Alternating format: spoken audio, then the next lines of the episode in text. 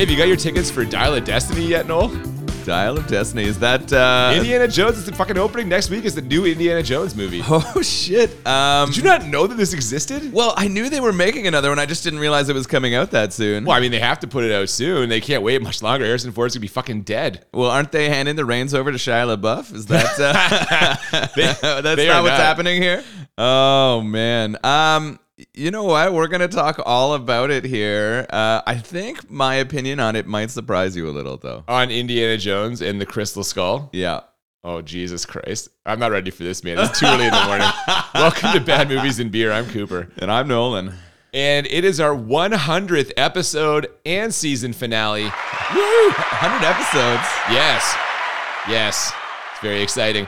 uh, and we decided that we needed to go with a big, huge movie, not just a giant epic failure, which I mean, I thought we kind of both thought this was, but now you've got me nervous, but also something relevant and topical because, yes, next week, Indiana Jones and the Dial of Destiny. The fifth and God willing last Indiana Jones movie is going to hit theaters like 15 years after this one, which sure seemed like a farewell back then.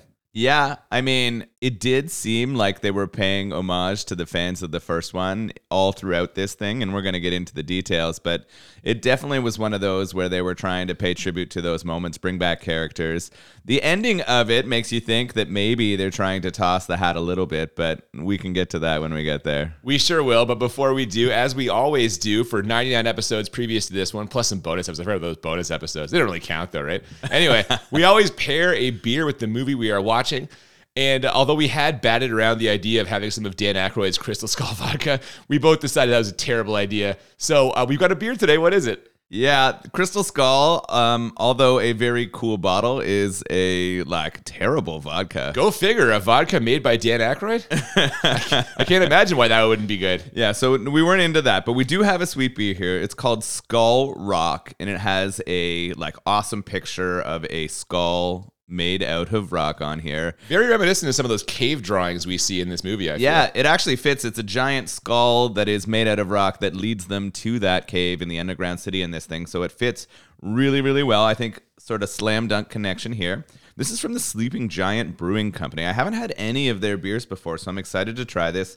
They're out of Thunder Bay, Ontario. If you're, Ah. not, if you're not familiar with Canadian geography, it's uh, right on the edge of Lake Superior, and there's actually a provincial park named the Sleeping Giant. There's a huge rock formation there that looks like a giant laying down and having a nap. So uh, that's sort of where the inspiration of the company comes from. So I'm excited to try this. They have a huge selection of stuff on there. I think they've been making beers for about 10 years. And uh, it sounds like they've got some really cool stuff. So I'm excited to get into this. This looks like it's a, a stout. So we got an oatmeal stout here. Again, not really stout weather, but we're just doing it. Yeah, it's morning though, so stouts are kind of like a breakfast beer. I'm Oatmeal excited. too. Yeah, oatmeal's a breakfast food. Yeah, Perfect. exactly. This is made from six different malts, so we got a, Oh. a mix of different malts here to add some really depth of flavor. I'm betting it's going to be a little sweet, little chocolatey. It should be pretty tasty. I just went from 10 to midnight. Not midnight to ten. no, I love malts. Are you kidding me? I'm very excited to try this. Let's get into it.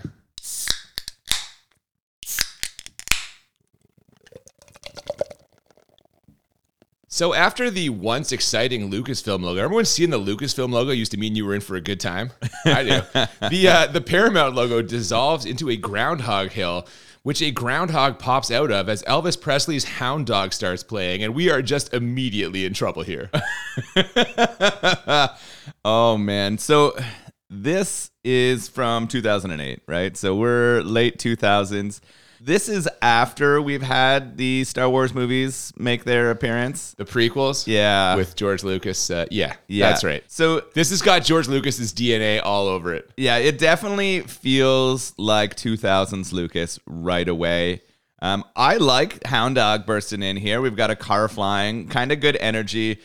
Then we get just some horrible CG groundhogs, though, and this is Well, I was starts gonna us say, off right did, here. did- you may like the song, but did you need the CGI groundhog heralding its arrival? No, and it it has or takes on those sort of human like qualities that it wouldn't in real life. That is definitely a Lucas thing, right? This is that feeling we're getting from all of those 2000s movies that he created. All of this, this car full of teenagers like racing these army trucks is so obviously CGI at several points. And that totally fits what we're going to see in the rest of this movie. They could have called this Indiana Jones in the kingdom of computer generated imagery and nobody would have batted an eye. Seriously, that's all we get. And you're gonna have a major problem with all of that. I I do. It's, Yes. it's, if it's not immediately apparent, and it wasn't just me, not just me for the record. We- you were alive when this came out, just widely denounced, and all of this doesn't help. I saw this in theater, and this watching it again, it's actually only the second time I've ever seen it. So uh, that that will sort of tell you how I felt about it after watching it the first time. Yeah, no, same with me. Uh, anyway, it turns out these U.S. Army soldiers they're trying to race aren't actually U.S. Army soldiers at all. They're Russians. Or so we find out when a certain fedora wearing adventurer gets dragged out of their trunk. It's Indiana Jones's grandfather, I think. Is this a prequel? Harrison Ford is looking a little long in the tooth, but it's still Harrison. He still has that scar. And I mean, he was a little bit older when he became famous as an actor, right? So he's definitely getting on in the years here. I don't know what 90s we think, but uh, no, I'm kidding. he's in his 70s Yeah. probably when he's making this, right? Uh, I, I think like late 60s. Now, I will give them credit. They steer into the old age thing immediately. This ain't gonna be easy. Not as easy as it used to be. Well, we've been through worse. Yeah? When? Flensburg, there was twice as many.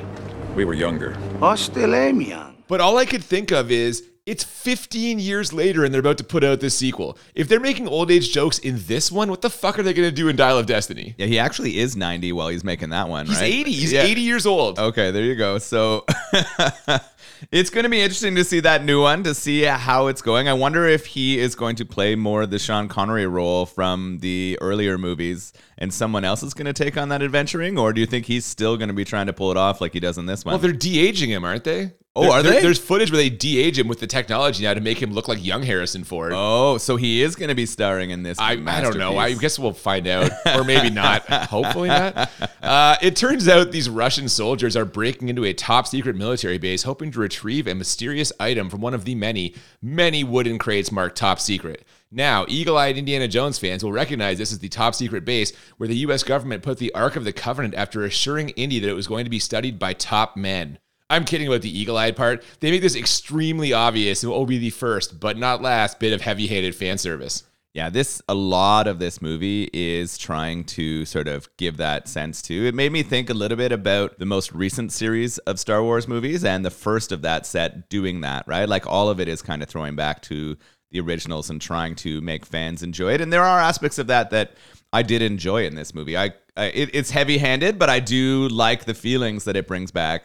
It doesn't go quite how I'd hoped it would, I guess, as a as a Indiana Yeah. Jones film. But I, I don't dislike that as a way to um, sort of give the audience what they're looking for. I mean, I feel like at this point you basically have to because if you don't, you'll just be crucified online. But at the same time, if you go too hard with it, they're just slapping you in the face with it here, and it's just I don't know. I find it very cringeworthy.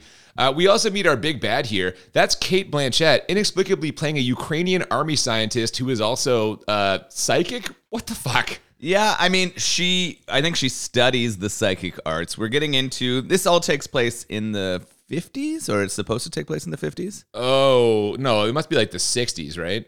I don't or know, maybe so- I don't know. When did Hound Dog come out? Maybe um, it's the 50s, 50s, early 60s. Who the fuck knows? Yeah, so it's supposed to be taking place in the past, and we are kind of following up from some of the science that was done during the world wars that when we look back on now is certainly like cringeworthy and, and not something that That's putting it mildly. yeah, like it, it, there's some devious science that was going on at the time, and this is her kind of extending that into the psychic realm, right? She's looking for objects that can allow her to take control of the mind of her enemies, and she thinks that Indy is the key to finding some of those objects. His experience in finding all of those ancient and sacred things are going to be what she needs to get control here. Well, and of course, uh, he is exactly that. He is the person that can lead her to it. So not only do we have alleged psychics running around, but as we see once she forces him to find the crate she's looking for, the mysterious item she's hoping to retrieve is the mummified remains of an alien. A fucking alien. So I guess just forget what I said about fan service. Who wanted this? Yeah, so the alien part of this movie is interesting and it takes a fairly prominent role in the script. There's a lot of people who were interested in that kind of idea, or still are interested Not in, in the Indiana and- Jones world, though. I guess, but how far a leap is it from some of the other things that were happening in the previous movies to him finding evidence of aliens? Okay, perhaps that is not a giant leap, but we get some very giant leaps at the end of this movie. So I'm just going to leave that there for now. There's a difference between finding evidence that aliens had once visited Earth and the fucking CGI shit show we get at the end of this. All right, all right. Anyway, uh, Indy's friend, who we've never met or heard of before, betrays him. What a shocker. And now he's going to have to maneuver his way out of there, which he does by dropping his gun, which shoots the guy who betrayed him in the foot, which causes him to start shooting wildly along with all the Russian troops. Indiana Jones is able to escape despite basically an entire battalion shooting at him with machine guns. But if you think that's wildly implausible and unrealistic, just wait till you see what happens next. oh my gosh, this escape scene in the giant warehouse is pretty fucking hilarious. I mean, this is the kind of silly action that does take place in the Indiana Jones movies, though. This doesn't feel off brand. It feels off brand for his age because he's running across beams uh, above and Well, like, he's running. yeah, that's it's true. the CG Harrison Ford that's doing the running. Yeah, so the the character itself is pulling off some shit that he shouldn't be able to, but that's always kind of been the way. He crashes down through a glass window while battling with a large Russian guy who we've kind of seen throughout here. He's kind of pictured as the Bond villain esque big bad that he's fighting. Was it the big? He's the, he's the main henchman. Yes, Yeah, yeah. The The big bad the is Jaws Kate to. Kate Yeah, Blanchett's, yes. uh, you know, uh, Drax or whatever. Yeah, exactly. So he's he's fighting this guy, and they're they're punching each other and battling it out. They crash through a window, and they end up on some kind of what looks like rocket sled. It's like a rocket engine. I think it's on a platform. It's like strapped down to a platform. But this activates after he fucking parkours his way through this warehouse like a goddamn American Ninja Warrior, and then defeats this trained soldier who's at least 30 years his junior in hand to hand combat. Yeah, this rocket engine thing flares up and it like launches them out of there. Now, I especially like the part when a whole pack of those CGI groundhogs watched him shoot by. Did George Lucas direct this? Like, honestly, I thought it was Spielberg.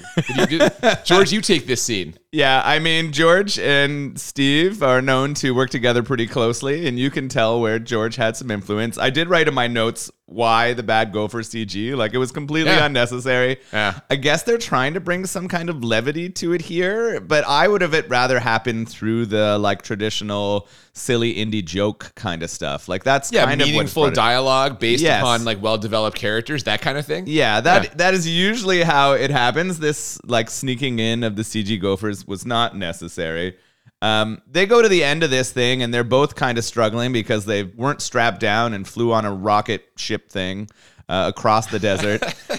Somehow, Indy shakes it off a little bit faster and runs into the desert to escape the chasing Russians. Yeah, he's desperate to get away and alert the U.S. military to what's happened at the base. And luckily, he finds what seems to be your standard American town. He runs into one of the houses to try to call for help, only it's not a real house, and that's not a real town. What he has walked into is a model town smack dab in the middle of an atomic bomb testing site. Not only that, they are just about to run a test. And so here, 20 minutes into this movie, we reach the point where this thing completely abandons any pretense of realism or credibility. Why don't you explain how he gets out of this one? Because if I try, I'm just going to start shouting. Oh God, yeah, this goes too far. Um, the him finding the town in the middle of the desert, um, and him realizing it's a nuclear test center is pretty funny. The Russians, some of them are there chasing him. They speed off in their car trying to outrace the bomb that's coming, but there's a countdown going, and he only has seconds to find a safe space. And what he does is he runs into one of these homes and he finds an old school fridge. He pulls out all the drawers and stuff and throws himself inside. They're very careful to show you that it is a lead line fridge. They they zoom in on that. And then the bomb hits and we get a pretty cool effect of the air and space moving through as the town is destroyed. What is not pretty cool is the fact that the fridge flies like several kilometers or miles, bounces at least 50 times and Harrison Ford inside opens the door and walks out basically unscathed. Yeah. So I'm to try and control myself here because they do try to explain this away by showing us the fridge is lead lined. But at that point, the fact that it could theoretically survive the blast and or ensuing radiation doesn't matter because like you said, getting launched several miles through the air and crashing down to the ground multiple times would have shattered every bone in his body. Just obliterated. If you opened that fridge, a fucking liquid would pour out with a fedora floating on top of it. 0% survival rate. And he fucking walks away from it. Um, well, sorry, I should clarify. He walks away from it and towards the still visible mushroom cloud. So he should also absolutely die from the radiation. But instead, they just hose him off and stick him in an FBI debriefing for us to get some fucking backstory. Yeah, that was a push a little too far. Oh, a little, sure. Yeah. a little too far. That was a push a little Yeah, too far. I agree he would have been liquefied. I agree he would have died from the uh, exposure to the radiation. The fact that they transitioned to him just getting scrubbed off with soap and him being fine is a lot to handle. Uh, but if you can, if you can like remember it's a movie and not hold that sort of like realism expectation here. I mean, there's stuff in the other ones that aren't real too that help But with the no, adventure. no, no. That's my problem with this. And I'll get to this in my rating at the end. But because of the era they were made, all of the effects were actually done by a human. Mm-hmm. The things were happening in a real space. The fucking CG that allows Spielberg and Lucas to do this while they fucking whack off at the dailies is like it's it's the whole problem here.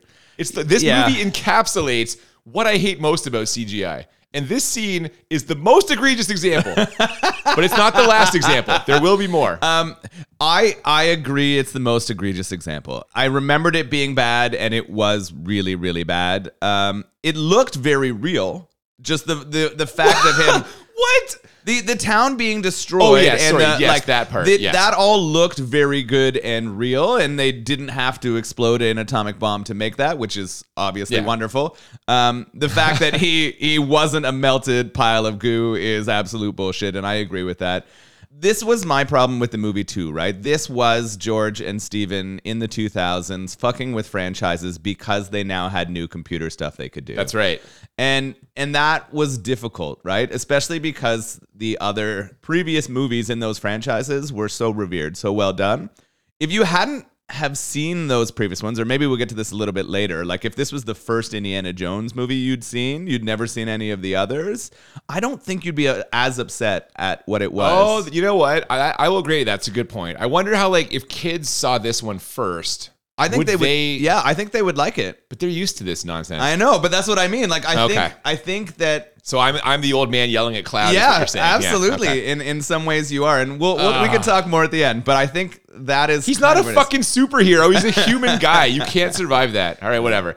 Well, he did survive the Russians and that nuclear blast, but he couldn't survive the cover your ass mentality of academic bureaucracy. As the next time we see Indiana Jones, he's getting shit canned from his job as a professor. His boss is resigning in protest, and the two of them complain about oppressive government control and a conversation that must have made your nipples hard.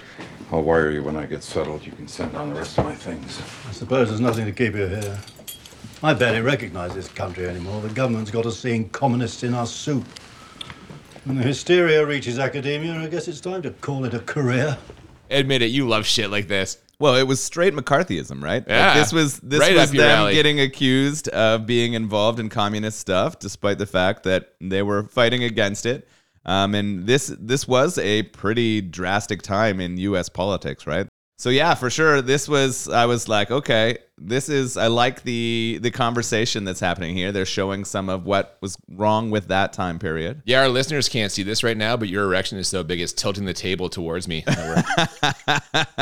I mean, that's fair. Um, All right. I well no, so he gets fired from his job, so he's not going to be any, there anymore. And like you said, his friend, old friend, and Dean quits too. So where are they going to go next? What can he do? Well, Europe is going to be the destination by way of New York, but Indiana Jones won't be alone. A couple of thugs jump on the same train as him, but before we can see how that plays out, Shia LaBeouf appears through the smoke, dressed like the biker from the Village People, riding his motorcycle onto the train platform and yelling at Dr. Jones about an old archaeologist who someone is going to kill.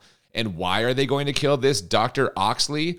Because he found a crystal skull, one of several on Earth, according to Indiana Jones, and also the lost city of Akator. But you may know it by its other name, El Dorado, the city of gold.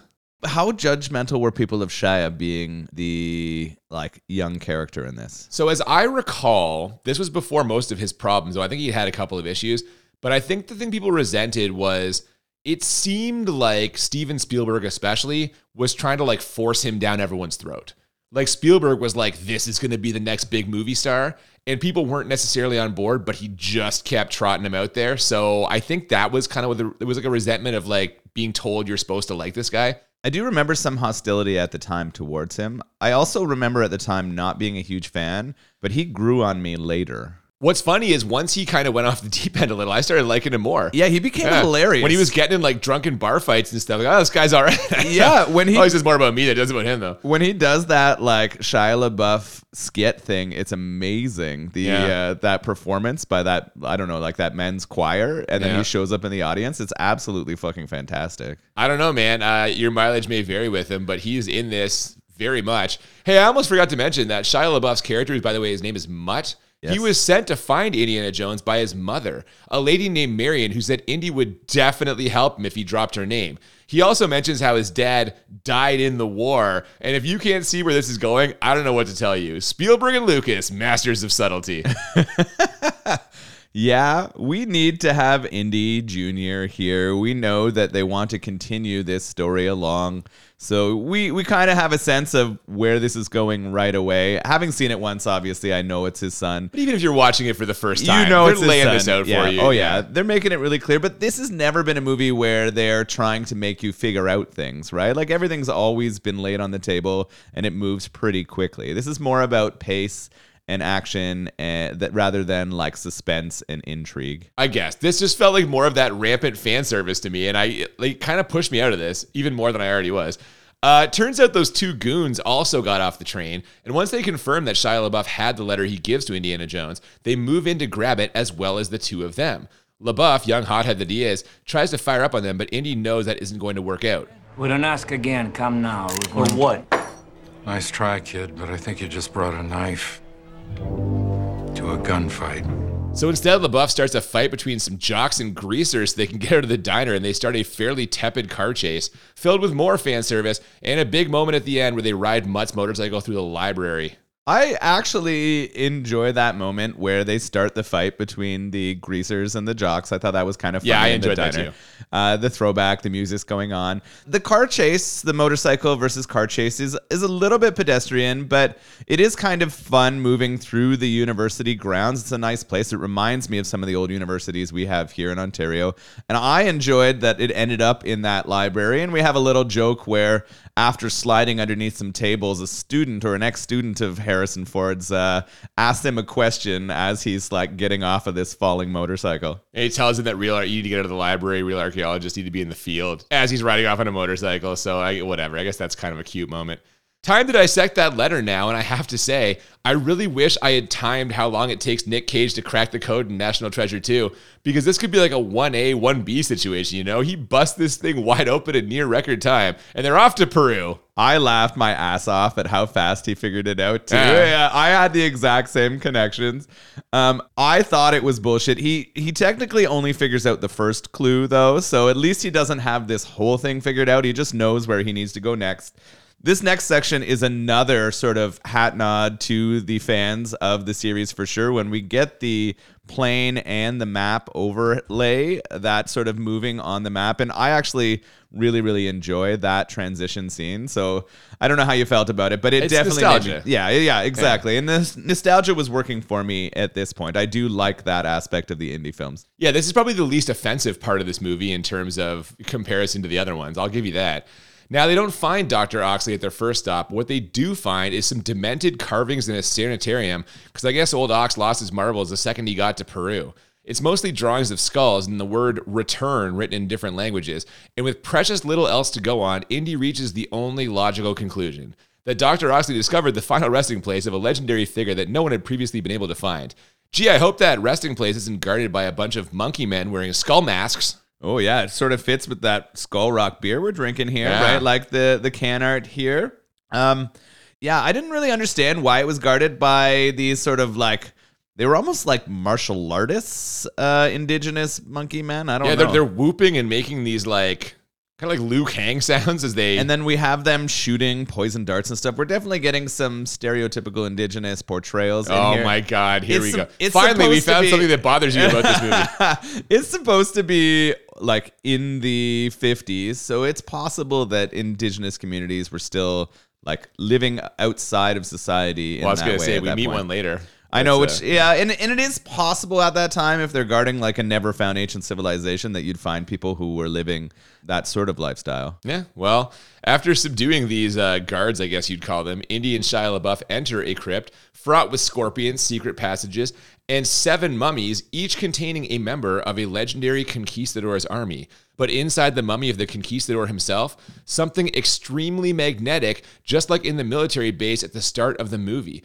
And in case there was any doubt, Harrison Ford digs through the mummy's wrappings, moves the conquistador's body, and pulls out a fucking alien skull. Seriously, it's a fucking alien skull, and the Russians are waiting outside the crypt alongside Indy's friend who betrayed him to repossess it the minute he walks out of there. Yeah, that was unfortunate timing. This is kind of a plot in a lot of those adventure movies where like the smart adventurer goes and grabs the like important thing that they were searching for only to have it stolen by someone who has guns waiting outside of where they are. This Yeah, Nick Cage leads Ed Harris right to that fucking thing. I'm telling you. so that's a common trope I think in this style of film and or story. Um, so it's it's not great for them. They have found this discovery, this skull, but unfortunately, it's going to be possessed by the Russians. They also capture Indy and Shia, and they want to find out some more about how this skull works. Oh, definitely. Yeah, with Indiana Jones captured, it's time for psychic Ukrainian Cate Blanchett to explain her master plan. It involves getting those alien skulls to Akator in order to gain control over their powers, which she refers to as a mind weapon. Indy doesn't believe any of this, and why would he? None of this fits the world that's been built in the other three movies in this franchise, but he's whistling a different tune when she brings in a deranged Dr. Oxley to say hello, and he's really whistling a different tune after she makes him stare deep into the alien skull's eyes. How about this acting from Harrison Ford here? He was pushing for, uh, I mean, maybe a Golden Globe here. Uh, Not an Oscar. not Oscar level, but he's trying to go for the Golden Globe. Um, yeah, it's interesting, right? So, some reason this skull has some kind of psychic power. If you stare into its eyes, it can communicate to you, and he goes through this sort of experience.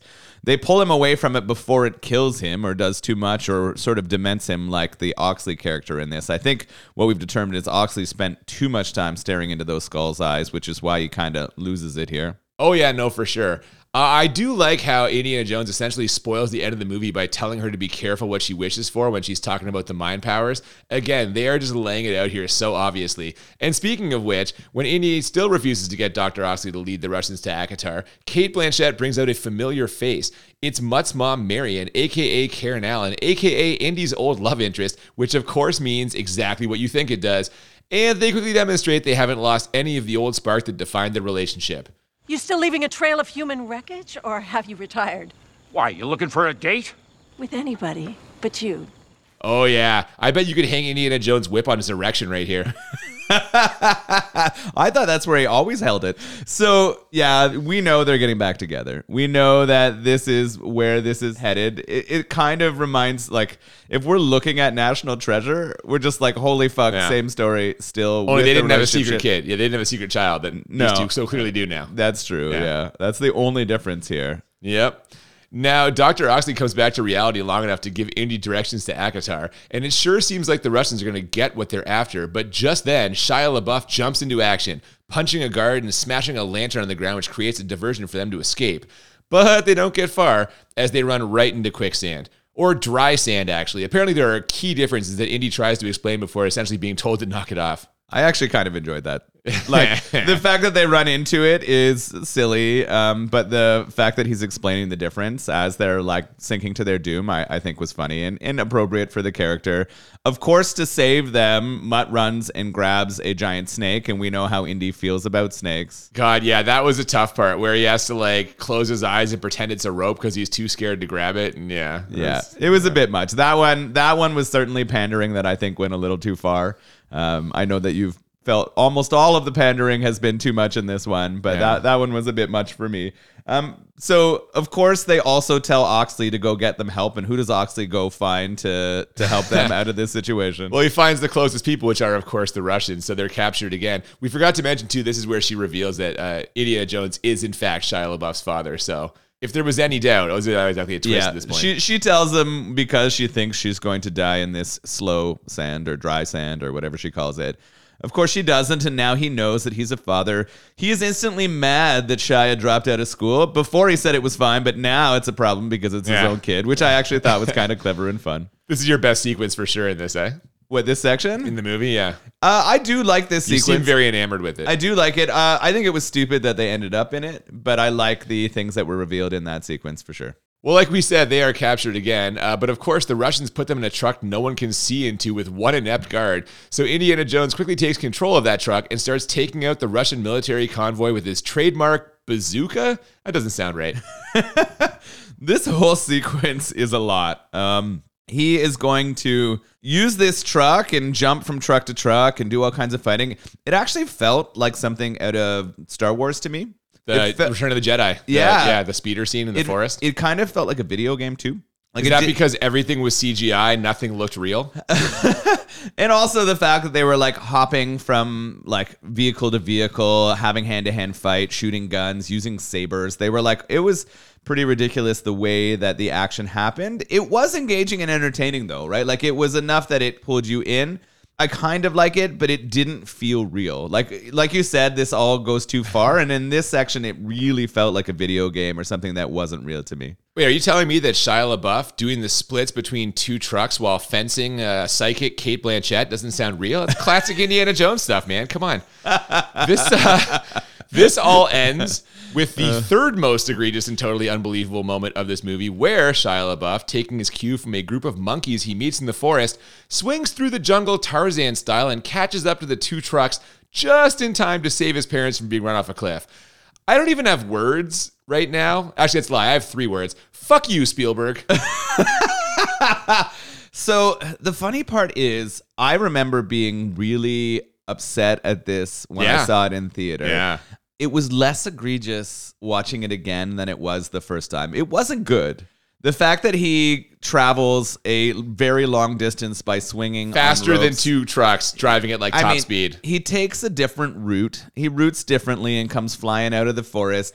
It, it's kind of like the way that uh, in our 10 to midnight episode, uh, our, our, our hero at the end there somehow gets there to save the day despite he can't run and he's an old 80 year old. It kind of felt like that to me in this scene too. Um, it's it's pretty bonkers, uh, but it wasn't as bad as I remembered. I guess is what I would say. Well, I did say it's only the third most egregious and unbelievable part of this movie. Uh, so Mutt saves the Jones party, and although they crash the truck and have the second truck basically land on top of them, but of course no one's hurt because uh, you know fucking Yeah, no they- one gets hurt. They should have all died when that other truck landed on Yep. top of theirs. I don't understand how all of them were unscathed. They crash into what seems like a weird opening in Oh, the yeah, I jungle, mean, yeah. and you're kind of like, "What the fuck? Why isn't there trees and stuff here?" And then we find out really quickly. Yeah, so inexplicably no one is hurt. Yeah, but that's going to change in a second when the CGI murder ants show up. Although they are nice enough to only eat the bad guys. So with that out of the way, we're off to Akator. Well, after Marion intentionally drives their truck off a cliff and onto a perfectly placed tree that drops them into a river, then down a waterfall, then down another waterfall, and then down a third waterfall, all of which should have absolutely killed them. Second most egregious and unbelievable thing in this movie. Yeah, so these murder ants, when I saw it the first time, I remember them being like ginormous. Like in my mind, they were the size of like a monster movie ant. And when I watched it again, I was like, oh, that's kind of plausible. Like it didn't seem that brutal. The fact that they were scared of the skull and the skull is what protected Indy and his friends was kind of bullshit to me. Most of the Russians get eaten here, but Blanchett survives, and her and a few other goons are going to try to get down these waterfalls. The waterfall travel is very problematic, particularly the third one. It's a waterfall that is it almost looks like Niagara Falls. Yeah, you see the rocks underneath that And they you- directly would have landed on. And at least in the third one, they all dump out of it and end up in the water Yeah. rather than surviving, like being in the aquatic Their, truck. their third straight waterfall. yeah, I know it's a lot. Um, Yeah, it's a lot. It's a lot. That's right. but they get down the third waterfall and they all kind of emerge up onto the beach. But when they spin around, they get a view of Skull Rock. Yes, they made it to Akator, and Indy volunteers to return the skull himself. I have to return it Why you? because it told me to. But they all go inside the city anyway, where they find paintings showing 13 aliens, visitors from a past long forgotten. But you know who hasn't forgotten about it? The ancient tribe of Mesoamericans who still live within the city's walls. They attack Jones and company at first, but when Dr. Ox pulls out the crystal skull, they back right off. And that won't be the last time that grizzled old hobo saves the day. He also figures out how to gain entry to the magical temple. Much like everything else in this movie, it is totally realistic. This is where I am kind of enjoying the Oxley character. I'm like, is he becoming the prophetic old man? I'm searching He for is, that. and yeah, he's I starting know. to become the prophetic old man. And I'm like, all right, sweet. I'm glad that that's making an appearance. It always makes my enjoyment a little bit better. They start working their way through that temple, like you said. They do run afoul of that tribe, but luckily the skull scares them away and they find what seems to be a bit of an obelisk. This is where Oxley had gotten to before, but kind of got stuck. He wasn't able to bring it back and get any further. How do they solve this sort of puzzle or problem? Well, this is where I got the most National Treasure 2 vibes for sure, this particular scene.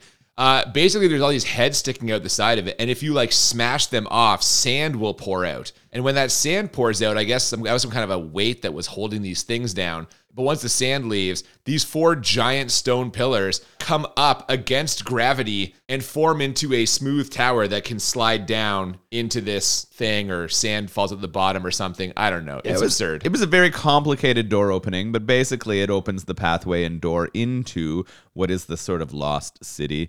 They unfortunately are standing in the sort of sand that gives way as this starts happening, and they kind of tumble down. They fall into some water, um, but figure out once they're in that water how to sort of remove it. But it creates almost like a, a disappearing staircase. Yeah, this part was actually kind of cool, I'll admit. They have to scramble down this shrinking series of stairs that are like pulling back into the wall so that they don't get there fast enough, they're going to fall. Underneath there's a bunch of spikes and dead bodies and stuff. Uh, but they do, of course, survive all of them. And they eventually end up in a giant trophy room. This room features artifacts from basically every period in human history up to the point when this temple was abandoned, which leads Indy to surmise that the aliens were collectors or perhaps even archaeologists. It also contains two giant red doors, which, when opened, will miraculously lead to the end of this movie. Yeah, this room is interesting, and that whole idea that maybe these aliens were here to like collect information.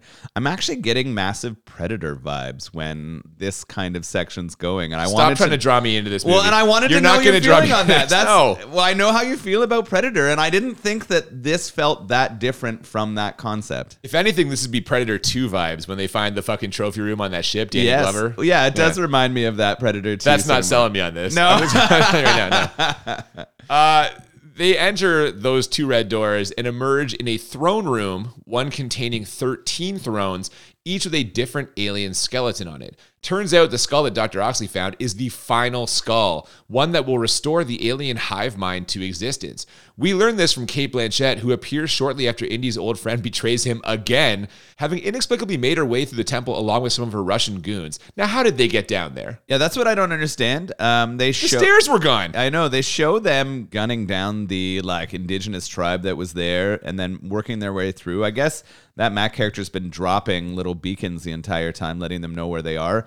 They could have tied a rope to one of those pillars and made their way down there, but they've caught up to them now. And Cate Blanchett wants this skull. She wants the ultimate prize for returning it back to where it belongs. Oh, yeah. So she grabs the skull and holds it up to the headless skeleton, where it floats up to rejoin its body. And with that, all 13 skulls come alive, and Dr. Oxley begins speaking Mayan. He's relaying a message from the aliens. They're grateful for the return of the final skull, and they offer to give them a gift. A big gift. Cate Blanchett pushes everyone else out of the way to cash in, and she tells the aliens she wants to know everything they do. She wants to know everything. Hey, remember when Indy told her to be careful what she wished for earlier in a totally organic way that didn't scream, this will definitely pay off at the end of this movie? Well, get ready because we've reached that point. I mean, this is classic hubris, though, right? This is someone thinking they can control the reception of infinite information, and we know this isn't going to go well. How much of this ending feels similar to the ending of the first movie? Oh my God, dude, they totally just walk it back. This is just a complete rehash of that because as the temple is falling apart, the aliens are shooting all of their knowledge into her brain. Now, I said aliens, but maybe it's actually just alien because the skeletons all merge into one being, which, by the way, looks like shit. But either way, this literally blows her mind and her head essentially melts. Yeah, it's just the end of Raiders, only she's the ethnically ambiguous guy and the alien is the Ark of the Covenant. Yeah, it does really feel that way for sure. She's asked for too much knowledge and it does end up like incinerating her. She almost turns into particles and disappears.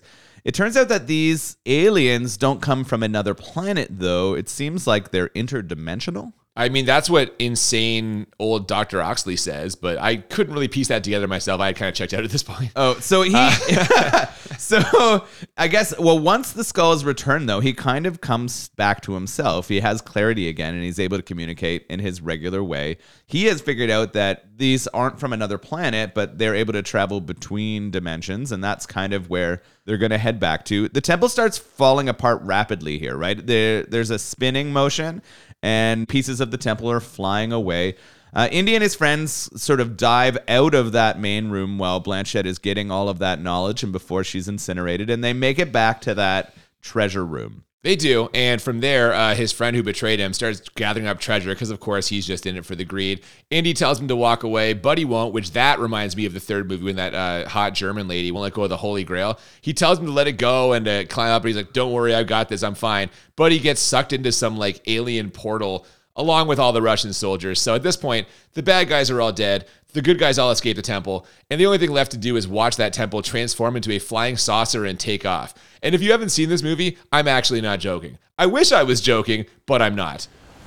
Where did they go? Space? Not into space. Into the space between spaces. What the fuck does that even mean? That's what you're saying, right? About Yeah, the interdimensional they're in a different thing? dimension. I actually, so I'm pretty conflicted about this last section or scene. They're on top of a mountain and they're watching this temple get disintegrated and destroyed, and it is actually quite a cool, large visual effect. The actual spaceship spinning and disappearing into another plane is not great. Like that actual effect kind of sucks, but I do like the visual of All the, the temple rocks crumbling, the the, rocks, yeah. and then all of the water pouring in and creating that space. I actually think it is quite well done. And I like the slide of it. If it didn't have that alien spaceship creating it, it would have obviously been a little bit better. Well, because the alien spaceship is kind of like low budget, actually. It's literally just like a flying saucer. It's kind of like one of the things from like Mars Attacks. It's not visually impressive. It isn't some like futuristic whatever. It's a fucking flying saucer like you would see in like old fucking cartoons about aliens from the 1950s. So maybe he's trying to make it like the right time period. That's the only thing I can say. I think they are trying to make us think of those and to say that the reason why we don't see them that frequently in the sky is they're not actually a part of our galaxy. They are interdimensional and have come across and are now getting to go back with sort of their knowledge. They're also suggesting that they played an important role in like changing the technology of ancient peoples, right? As they, Yeah. move forward. And that's not a new theory or concept. That's been thrown out there a lot. No, that part would actually fit what you were saying earlier about a connection to like a reasonable connection to the Indiana Jones universe. Yeah. But all the other shit, I don't know, man. This is all so bizarre and insane and confusing. But in the end, Indiana Jones is there to answer all of our questions. I don't understand. Why this legend of a city of gold? The Ugha word for gold translates as treasure. But their treasure wasn't gold, it was knowledge. Knowledge was their treasure. God damn it. Like, come on, man. They're just fucking spelling this out for us. Ugh. I kind of smiled. Oh my God. he's he's being his teacher self throughout this, right? He drops lines about being a teacher throughout, and uh, that's the part of Indy that I find most appealing is his like balance of like doing it for knowledge and understanding, and then trying to protect that as part of it, right? Like, Oh, okay, but this this feels like them just trying to explain to the audience why this needed to take place in El Dorado. It's like them trying to like retroactively justify some of their choices by literally just spelling it out for us. And that's what I have a problem with. Yeah, you don't want to be treated like an idiot. No. Yeah. Now you might be asking yourself, can we possibly manage to cram in any more heavy-handed sentiment before we hit the credits? you bet we can. After all, we've got to wrap up the whole secret son slash lost love subplot. I can. Who's coming with me? Come on. Why don't you stick around, Junior? I don't know. Why didn't you, Dad? Somewhere your grandpa is laughing. And then Indy and Marion get fucking married. Yeah, we transition to finding out that he is now the associate dean of the university or college. So he's got his job back. In fact, he's got a promotion. Then we're off quickly to the chapel where he is getting married. So that's all getting wrapped up nicely. His best man is his son. We have the doors of the chapel blow open and throw Indy's hat onto the ground towards Shia LaBeouf. This is where we're like, are they telling us he's the next Indiana? But right before Shia can pick it up, Indy grabs it. Oh, he does pick it up. He picks it up, dusts it off, and is about to put it on his head. That's right. And that's when his dad swoops in and reclaims it, leaving him to wonder what might have been as the credits roll. And based on everything I've read, he is definitely not in Dial of Destiny. So this is especially symbolic in hindsight. So close. So close for Shia LaBeouf. Yeah, that's interesting. I, I think clearly they wanted to have this continue based on the ending they're sharing, and they wanted to leave it open to continue with Shia. Do you think sort of some of his like relationship and personal problems led to him not being involved further in the franchise? I do. I think that's 100% why he's not in this one. There were there were issues with him on the set of that movie you got fired from, right? The fucking um the Olivia Wilde movie Don't Worry Darling. He was making like Florence Pugh feel unsafe or I don't know. But like even back then it's interesting that they didn't just hand it to him because that would have seemed to be the logical endpoint to all of this. Uh but no, retroactively it does look kind of like well, you can't really give it to this guy, so they just don't do it. I mean, it's not okay that he is like, I guess it's like sexual predatory stuff. Like, why is he making people uncomfortable? I don't know. I mean, you know, if you're a fucking weirdo, you make people uncomfortable, right? It just kind of happens. I guess so. That's why yeah. Crispin Glover didn't come back for Back to the Future Part Two. No, I'm just kidding. um, yeah, man. So that's basically it. Now we're in the credits, and uh, I think National Treasure Two is better than this movie. So I was kind of thinking that at various points, I was really thinking as they're trying to get in the temple. So I need to make sure that my rating for this is uh, worse than that. Yeah. Did you go look up your rating for that one? Do you remember it offhand? No, but I'm pretty confident that I'll be able to bring it in for the landing. So, any final thoughts before we go to our ratings? I mean, the only thing that I can think is that this movie is worse because of how much we enjoy or how much we appreciate the movie making of the first ones. Definitely. We have a lot of friends who are fans of the first three who have just outrageous anger while thinking about this movie, right? And and I think it's interesting because if you reflect on or watch this movie without thinking about those three, it's not that bad.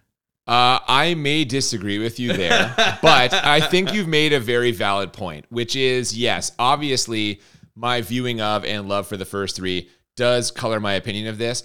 However, that good point will not change my rating. I stand by what we're about to get into. So why don't we get into it now? The way we always do, is, the way we've been doing it for 100 episodes, is we rate the movie two times on a scale of 1 to 10. 1 to 10 for how bad it is, 1 to 10 for how enjoyable. And the goal is to find movies that are a 10 out of 10 on both scales, or what we call the Crit 20. Taking into account how much this deviates from the original movies, and even considering what you've said, if you're gonna view it as a separate entity, why include so much fan service? You can't have it both ways. You can't put in all the fan service thing, but then be like, please don't judge this compared to the first three. It's impossible. There are at least three completely unbelievable parts to this in what had previously been a reasonably believable franchise. I completely blame this on CGI. If the technology for CGI hadn't been invented, all of the absurd parts of this wouldn't have been possible, and the movie would have had to have been grounded in some semblance of realism. Also, while we're talking about this, I'm just going to say this Steven Spielberg stop listening to George Lucas. Okay? All that guy does is murder beloved franchises, and you let him murder this one too. Uh, putting aside the completely impossible aspects of this, everything about the plot is so ham fisted. They telegraph everything that's going to happen a mile away, and none of it lands. Harrison Ford is kind of doing, in my mind, like an exaggerated version of Indiana Jones. The jokes are a little more jokey. You know what I mean? Shia LaBeouf brought nothing to this for me. Uh, his friend who betrays him, we have nothing invested in this fucking guy. The only reason he's in the movie is to betray Dr. Jones. He does nothing but betray him, leave, show up again, tell him he's uh, actually on his side, then betray him again, then fucking die. That character didn't need to be in this at all, brought nothing to it. Cate Blanchett's thing is fucking weird. I don't know. Yeah, that was what I was going to ask you about because when she was when she first hit the screen, I was just like Cate Blanchett in Yeah. this role. I was kind of weirded out. I kind of got used to it throughout though. Like she she doesn't she holds that strange character well enough that it it is not offensive to me in the end. I guess is what I'd say. Like it- Okay. it, pulls it off enough that you're like, okay, that was fine. Yeah, she's a good actress, but like the the character just is so odd to me, and her playing it is odd. That was So- that was it more that was weird for me was her playing that character was strange, but Yeah. she she managed to maintain it for me throughout. Okay. Can we talk about the never ending ending? On a scale of one to Lord of the Rings Return of the King, I give this about Nate. Did we really need the wedding or the university scene Oh. showing this he got his job back? He just found out aliens are fucking real, as if return to his former professor job is a high priority. Yeah, Return to the King has to set the uh I don't know, the highest bar ever for Yeah, fake yeah. endings. This does feel similar to that. I don't I don't think an 8 is, is appropriate. I think we're closer to a 5 on that one, but at least they wrap this up in like 3 minutes. I guess ultimately, I don't understand how this can be so fan servicey while at the same time making the whole plot about aliens, which is kind of the least fan servicey thing you could do. This movie is 10 out of 10 bad. It's a piece of shit and it craps all over the franchise. It's awful. It's a fucking CG fest. 10 out of 10. What do you think?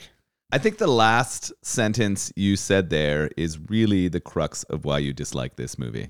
I think you throwing out that it is a CG fest demonstrates your feelings about CG versus sort of actual um, visual effects, right? Like this is your preference would strongly be to have real visual effects over CG. Always. Yeah, and that's Ground it in reality. Put it in a world that I can believe exists.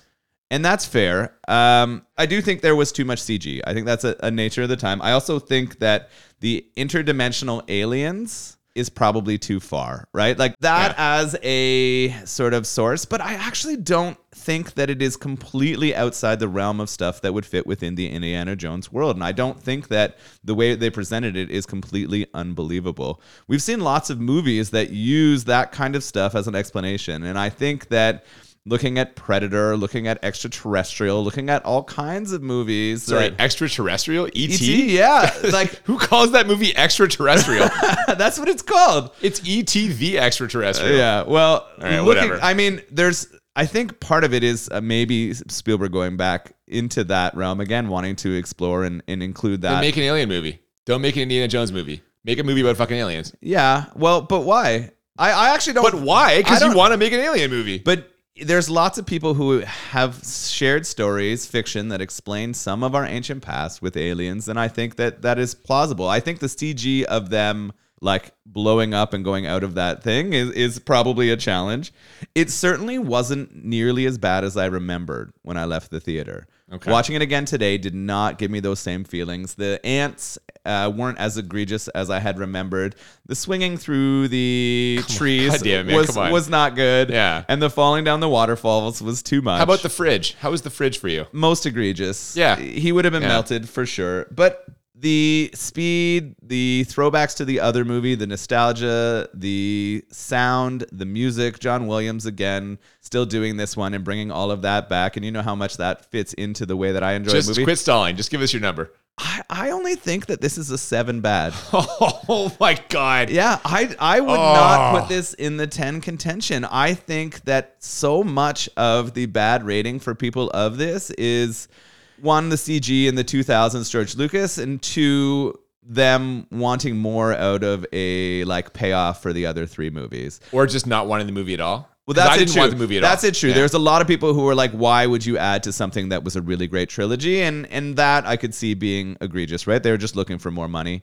But I I only have this as a seven in terms of enjoyability. I'm we're going almost to scared to transition ask. there. Yeah, I'm yeah. almost scared to ask. Um, it was pretty breezy. I went through pretty quick. I wasn't hurting on the speed. It was fairly nostalgic.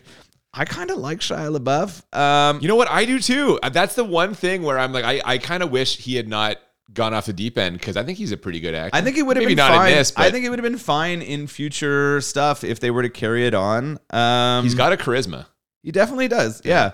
Um, and I, and the interplay between him and Harrison Ford was good.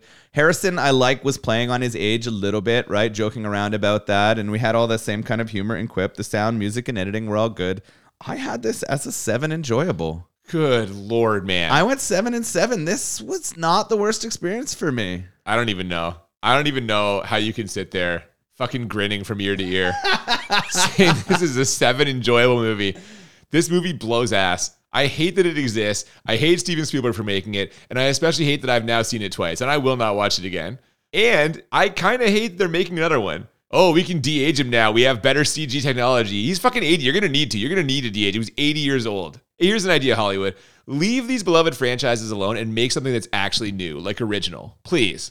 Please do that.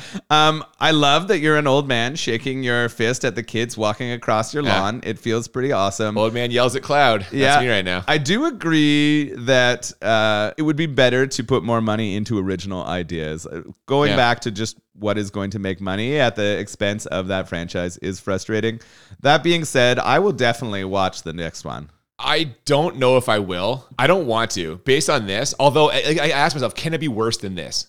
Like they must realize this was bad, and they have to be course correcting a little, right? I but ass- he's 80 years old. I assume they will use less like broad CG across the board. They're going to have to use a lot But of it to de-aging de-age him, him, yeah. which is interesting. But I'm hoping that the actual um, sort of stunts and actual events in the movie use less of the CG format. But I guess we'll we'll Yeah. find out if we watch it. He's fucking 80. Hey, you have no problem with them trotting out Charles Bronson? Charles Bronson is the fucking. He's his persona is timeless. That's why All right. he's an ageless. I don't know. You don't feel like No. Harrison Ford fits that? Okay, here's my conspiracy theory for this movie. Do you want to hear it? Yeah, I do. What's the worst of the original trilogy? What's the worst one? The second one. Everyone says that Temple of Doom. You Yeah. know whose wife is in the second one? Steven Spielberg's wife. Oh. I think he made this to get her as not the worst movie anymore. That's what they're. He's That's doing his wife a favor. Yeah. Yeah, He's just- like, hey, Kate Capshaw, I'm going to help you out. We're going to lay a real fucking steaming turd, and everyone will say that that's the worst one. They'll ignore you from now on. so now number two uh, sort of escapes Yeah. as uh, That's my conspiracy theory. What a piece of shit this is. I hate your rating's awful. I'm just going to say it. I don't know. I'm so glad that it upsets you so much. I think it is going to like make a lot of people, including many of our friends, upset. Yeah. Which I think it's great. I'm happy about. It. Give me a call. DM me, everybody. I'll, I'll, we can talk this out. Everyone, What? feel We'll have an intervention. What's wrong with Nolan? What'd you think of this beer? Uh, I liked it. It was uh, very easy to drink, slightly sweet, um, kind of a good morning beer. To be honest, we're Yeah. we're drinking this in the morning, and and I enjoyed it. Um, I would love to see some other styles by our Sleeping Giant Brewing Company too. I'd be excited to try some of those. I, I don't know when I'm ever going to get to Thunder Bay, but if I do, I would definitely try to to visit the brewery. It sounds like a pretty cool space. Sure, yeah. I was a very good, like very traditional stout. Um, very malty, which I enjoy. Um, I'm actually kind of surprised you enjoyed it as much as you did. Because that's the theme for today's episode: is you uh, enjoying things more than one might expect. But you know. no, it was very tasty. I too will check out some more Sleeping Giant stuff. And uh, this is going to bring us to the end of our third season. We're about to take a couple months off to kind of recharge and uh, go looking for some beers and looking for some movies. But keep checking in on our social media at the BMB Podcast on Twitter and Instagram. We'll be posting some clips, highlights, uh, you know, moments. Uh, there'll probably be a bonus episode at some point. And, uh, you know, we'll be back uh, in the fall with more. Yes, thank you for listening this season. If you want to send some feedback, let Cooper know that this movie is way better than all those people think it is. You know, I, I actually think I'm not going to get very much support on my, my conversation here. I got a, a lot of support on Tank Girl. You were a little bit harsh on You that did one. I get a lot of support on Tank Girl, which and is I am- great. I don't expect to get a lot of support on my position on this one, which is fair. Yeah. Uh, feel free to email the BMB podcast at gmail.com. Absolutely. You can also get some requests in for season four. We've already got a couple that we're working on, but if you have any ideas, something you'd like us to review, let us know. And like I said, check back in. We hope to uh, see you back here again in the fall. And until then, thanks so much for joining us for 100 episodes. I'm Cooper, And I'm Nolan. and we'll see you next time on Bad Movies and Beer. Knowledge was the treasure. The adventure continues.